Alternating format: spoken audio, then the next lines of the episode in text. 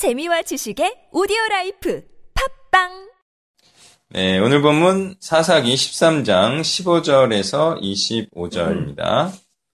이제 15절에서 20절 교독합니다. 마노아가 여호와의 사자에게 말하되 구하옵나니 당신은 우리에게 머물러서 우리가 당신을 위하여 염소 새끼 하나를 준비하게 하소서 하니 여호와의 사자가 마노아에게 이르되 네가 비록 나를 머물게 하나 내가 네 음식을 먹지 아니하리라 헌제를 준비하려거든 마땅히 여호와께 드릴지니라 하니 이는 그가 여호와의 사자인 줄을 마누아가 알지 못함이었더라. 마누아가 또 여호와의 사자에게 말하되 당신의 이름이 무엇이니까? 당신의 말씀이 이루어질 때 우리가 당신을 존귀히 여기리이다 하니 여호와의 사자가 그에게 이르되 어찌하여 내 이름을 묻느냐? 내 이름은 기묘자라 하니라. 이에 마노아가 염소 새끼와 소재물을 가져다가 바위 위에서 여호와께 드림에 이적이 일어난지라. 마노아와 그의 아내가 본즉 불꽃이 재단에서부터 하늘로 올라가는 동시에 여호와의 사자가 재단 불꽃에 휩싸여 올라간지라 마노아와 그의 아내가 그것을 보고 그들의 얼굴을 땅에 대고 엎드리니라 아멘. 자, 16절을 통해서요. 예, 우리는 이 사자가 예, 자신을 영광되게 하거나 또는 기쁘게 하는 자가 아님을 알 수가 있어요. 자, 그래서 그는 하나님을 영광되게 하고 하나님을 기뻐하시게 하는 자예요. 그래서 그가 하는 일은 또한 하나님의 말씀을 전하는 것임을 우리가 알 수가 있죠. 자, 우리가 하나님의 말씀을 전하는 헌신의 삶을 산다라고 했을 때, 에, 사람들이 우리를 하나님과 같이 여기는 일이 일어날 수 있어요, 있어요, 그죠? 근데 그때 우리는 그때마다 어떻게 해야 돼요? 나를 기쁘게 하거나, 아, 우리를 기쁘게 하는 것이, 에, 하나님을 기쁘시게 하는 것이라 착각하면 안 돼요, 그죠?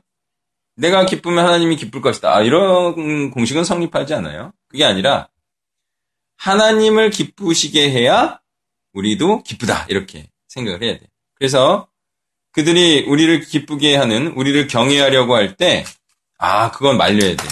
그래서 그들로 하여금 하나님께 경외하게 해야 돼요. 그리고 그들이 우리와 같은 자가 되게 하는 거예요. 그죠?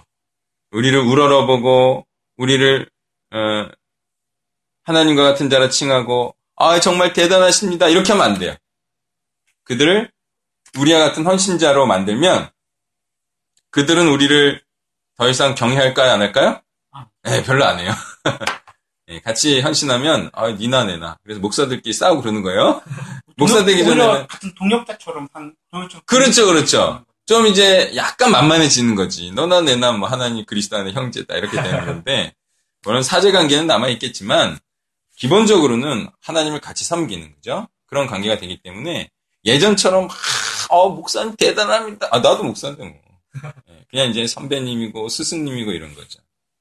그래서 나를 계속 경외하게 할 게 아니라 하나님을 경외하는 자로 우리가 삼아야 해요.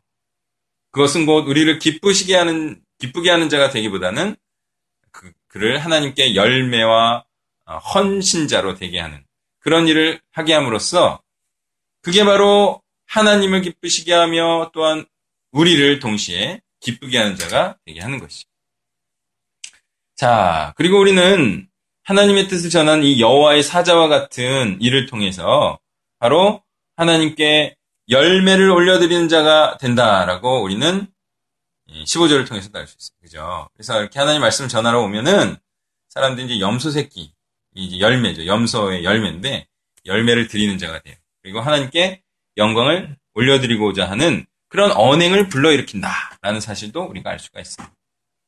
자, 이 사자는 하나님의 말씀을 전함으로 하나님께 올려져야 할 영광이 자신에게 올려질 위기에 처하지만 그것을 거부함으로 해서 중간에서 영광을 가로차는 자가, 자가 되지 않아요.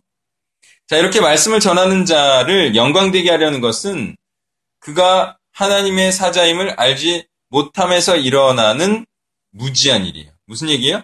하나님의 사자는 하나님으로 알, 아는 것은 하나님의 사자를 하나님을 아는 것은 어리석은 행위라는 거죠.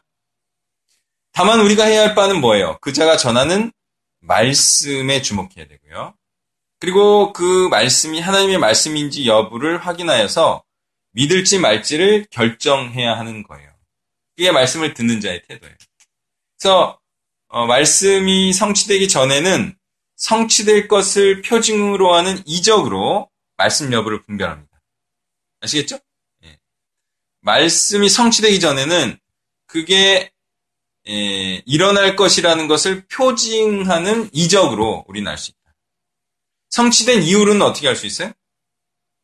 바로 그 성취된 일로 말미암아 그것이 하나님의 말씀이었는지를 알 수가 있어요. 매치해 보면 알겠죠? 그 그게 바로 예, 성경에 기록된 예, 신약의 말씀이고 또한 예수 그리스도께서 행하신 일이죠. 그래서 성취된 말씀과 예수님께서 행하신 그 성취의 일로 아, 그분이 하나님의 말씀이시구나라는 것을 알 수가 있어요.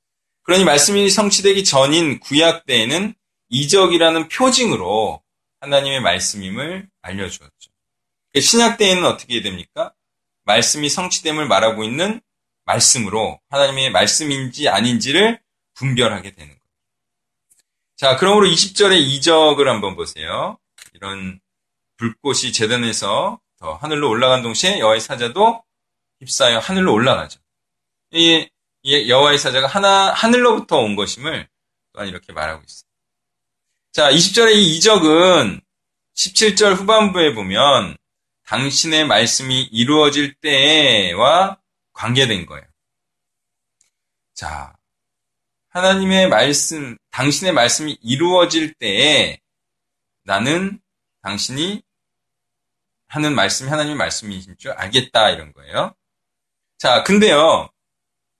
이 기묘자라는 이름과 같이 이 기이한 일, 즉 이적이 일어나면 사실은 이 이적은 진짜 이적은 뭡니까? 이 만호와 가문에 일어나는 그리고 이 여호와의 사자가 전한 하나님 말씀은 뭐예요? 아기가 아들이 아들을 낳을 것이다. 이게 이제 말씀이잖아요. 그럼 이 표직과 이적과 표징은 뭐예요? 아들이 태어날 것임, 것임을 알게 하는 이적이죠. 이 이적을 보고 아 아들이 진짜 태어나겠구나 이걸 믿는 거예요. 그래서 이것은 하나 이 사자가 전하는 말씀이 진정한 하나님의 말씀이라 믿겠다는 거예요. 이 이적을 보고 그렇게 말씀이 성취돼야만 알 수 있는 것에 대해서 말씀이 성취되기 전에 그나마 이것이 하나님의 말씀이라 믿게 하는 것이 바로 이적인데요. 바로 이 진짜 이적을 예표한다는 의미에서 진짜 이적이 뭐라 그랬죠? 아들. 아들을 낳는 거예요. 아들이 안 낳았는데 아들은 이게 진짜 이적인데 이 이적을 예표하는 거다. 예표하는 이적이다. 진짜 이적을 예표하는 이적이다. 라고 해서 표적이라고 말하는 이적. 그래서 이 사인, 시그니처, 사인을 의미하는 이 표적은 하나님의 말씀이 성취되기 전에 그 말씀을 전하는 자가 하나님으로부터 온 자임을 확인시켜주는 기능이다. 알겠죠? 그래서 구약의 이적들은 다 아, 바로 예수님이 오셔서 하나님의 말씀을 성취하실 것임을 알게 하는 표적이에요. 그죠? 그럼 예수님이 오셔서 말씀을 성취했어. 그럼 이적과 표적이 필요 있어요, 없어요? 네, 없어요. 그래서 이제 없어지는 거예요. 사도행전 때의 그 이적은 뭐라고? 그게 이제 그 예수님 오셔서 십자가에 못 박히시기까지 말씀을 성취하고 가고 있죠. 예, 그래서 이제 그런 표적들이 아직도 있는 거죠. 그러니까 예수님이 돌아가시고 난 후에도 그가 그런 하나님의 말씀을 성취하는 분이다. 라는 사실을 또한 알리고 또 예수님께서 하신 일을 또한 그들이 직접적으로 행함으로 그 예수님이 그리스도임을 그것도 표시를 하는 거죠. 왜냐하면 아직 성경이 예, 성취됐음을 온전히 보여주지 못하고 있잖아요. 성경이 그렇죠. 그러니까 계시록에도 기록이 되니까. 그러니까 기록이 완성된 이후로는 표적이 필요 없고 성취됐음이 말씀이 나오니까 그런 것들이 예, 점점 사, 사도 점점 사라져가는 거지. 그래서 말씀이 없으면 성경이 없으면 어때요? 이적과 표적이 있어야죠. 그래서 성교지에는 일어나고 있는 거죠. 그렇죠. 성경이 많이 없은 없을수록 말씀 성취가 분명히 드러나는 성경이 있으면 있을수록 유대교는 뭐라고? 유대교는 잘 모르겠는데. 유대교는 구약만 있잖아요. 그렇죠.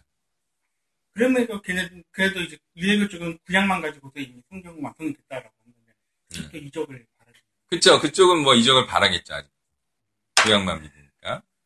그래서 이 여호와의 사자의 이적 행함이 그 16절 후반부에 이는 그가 여호와의 사자인 줄을 마노아가 알지 못함이더라. 예, 이것에 대한 대답이기도 해요. 왜? 여호와의 사자인 줄 이제 이적을 보고 알 수가 있으니까요. 자, 이로써 이 여호와의 사자는요. 여호와의 사자임을 증명했어요. 증명이 되었어요. 그리고 마노아와 그의 아내는 그가 전한 말씀을 받아들이고 이제 순복하겠다는 의미에서 엎드리고 있죠. 네, 이게 하나님의 말씀으로 받아들였다는 모습이죠. 한편 이 여호와의 사자는 하나님이시면서 하나님의 사자인가 아니면 하나님의 사자이기만 한 것인가를 헷갈리게 해요. 예, 본문이 그죠? 어떤 식으로 헷갈리게 합니까? 마누아는 앞에 13장 8절에서 분명히 하나님의 사람을 기다리고 있었어요. 근데 하나님의 사자가 지금 아닌 뭘로 인식을 하고 있어요? 좋은 말을 선지자. 아니죠. 16절 같은 경우 보세요.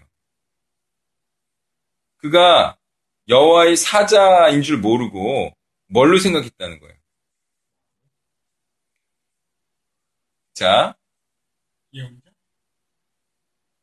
자, 이제 마누아가 어떤 식으로 생각했길래 여호와의 사자가 아, 나 나한테 아니라고. 마땅히 여호와께 드려야 된다고. 그럼 뭘로 하나님이라고 생각. 네. 그러면서 또 21절에는 뭐라고 말하고 있어요? 여호와의 사자인 줄 알고라고 나와 있죠. 21절 마지막에. 그러면서 22절에는 또 뭐라고 나와 있어요? 하나님을 보았다고 또 말하고 있죠.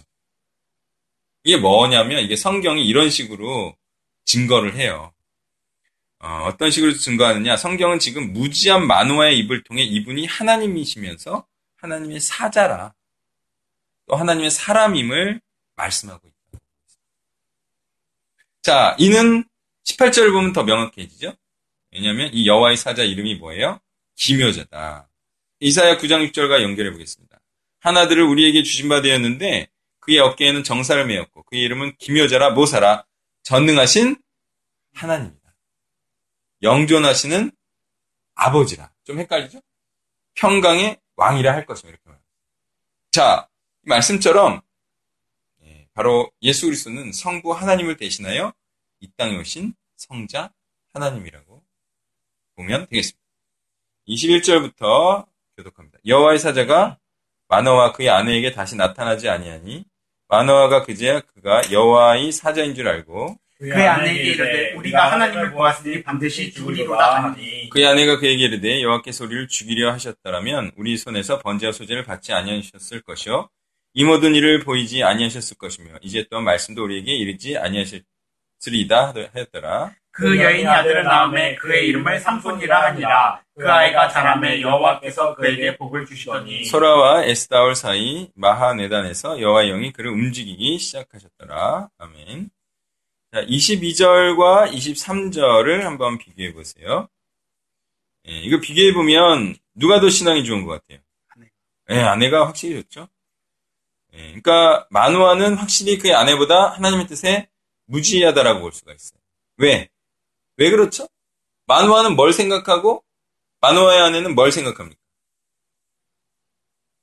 만화는 자기 자신에 대해서 생각해요. 자기 자신이 어떻게 될까? 자신에 대해 걱정하는 더 자아중심적인 자임을 우리가 알 수가 있어요. 23절은 만화의 아내는 뭐에 더 중심을 두고 있어요? 중점을. 하나님의 뜻이 무엇일까? 하나님의 뜻이 무엇이라는 거예요? 바로 자신들을 통해서 하나님의 뜻이 이루어지게 이루어지는 것이 하나님의 뜻이다. 이걸 이제 확실히 알고 있죠. 그러니까 우리를 죽이지 않을 것이다. 이런 거죠. 예, 생각해봐요. 누가 죽이려고 또는 죽을 것이 확정된 자를 찾아가서 입 아프게 말하면서 또는 극심한 감정의 소신과 소진과 잘 안 되면 역공을 받아 죽을 수도 있는 위협을 무릅쓰고 경고와 심판의 얘기를 하겠는지 말이 그죠? 그러니까 안 죽이려고 하는 거죠. 죽이려고 찾아가서 말하는 게 어디 있습니까? 안 죽이려고. 말한다. 하나님께서 자신의 소중한 자들을 보내셔서 믿지 않으려는 자들에게 하나님 말씀을 전하는 것은요, 예, 무슨 이유입니까? 바로 에스겔서 12장 13절. 네가 내 처소를 다른 곳으로 옮기는 것을 그들이 보면 비록 반역하는 족속이라도 혹 생각이 있으리라. 그죠?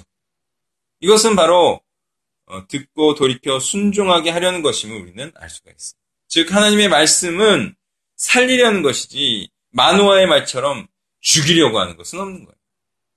그러니 여호와의 사자이자 하나님으로 오신 성자는 마땅히 죽어야 할 자들에게 자신을 보이시고도 죽지 않게 하시는 하나님이죠. 그래서 이렇게 죽어야 할 자들과 성부 하나님의 중간에서 하나님을 보고도 죽지 않게 하시는 하나님. 이 하나님을 바로 우리는 중보의 하나님이다. 이렇게 칭하게 되는 겁니다. 이제 이러한 스토리를 갖고 태어난 삼손은 우리가 이미 알고 있듯이 구원의 일을 행할 겁니다. 맞죠? 예, 구원의 일을 행할 거예요. 이와 같이 구원의 일을 행하라는 행하라고 하나님께서는 삼손에게 예, 뭘 예, 부어 주시죠? 예, 여호와의 영, 예, 성령을 축복으로 그러니까 뭐가 축복입니까? 성령을 부어 주시는 게 축복이다. 근데 삼손을 예, 이 여호와의 영이 어떻게 어, 움직이냐? 움직이기 시작하였더라 이렇게 예, 번역된 단어는 예, 파암이라는 단어인데 예, 몰아치다, 압박하다라는 뜻이. 그러니까 음, 하나님의 영은 어떤 의미냐면 하나님의 영이 임하면 반드시 행하는 자가 되게 하신다 이런 뜻이 아니라 행하는 자가 되도록 하나님께서 하나님의 영으로 재촉하고 압박한다 이런 뜻이에요. 예. 그래서 그런 영을 이제 받아들이면 그거 하나님의 일을 하는 거고 그 영 재촉하시고 압박하는 것을 거부하면 하나님의 일, 구원의 일을 안 하는 거죠. 이러한 하나님의 영에 대해 순종할지 말지는 바로 삼손에게 달린 거죠. 그러니까 이후의 내용은 뭐예요? 삼손이 순종을 하는 건지 아닌 건지 알쏭달쏭하죠. 여호와의 영이 임했는데도 바로 이러한 이후의 얘기가 이렇게 하나님의 영이 그를 압박하고 강요하고 강조하지만 예, 삼손이 그것을 받아들이기도 하고 받아들이지 않는 바로 이러한 삼손의 예, 순종 여부를 말하고 있다고 하겠습니다. 자, 우리는 오늘 본문을 통해서 마땅히 죽어야 할 자들을 죽지 않게 하러 오시는 바로 보고도 죽지 않, 않으시는 중보의 하나님을 우리는 알 수가 있습니다. 또한 바로 그리스도께서 행하신 그 표적과 그의 전하신 말씀으로 인하여 우리는 구원의 일을 할 수 있는 자들이 되었어요. 그리고 그 일을 함으로 우리는 구원받는 길로 나아가게 되는 것이죠.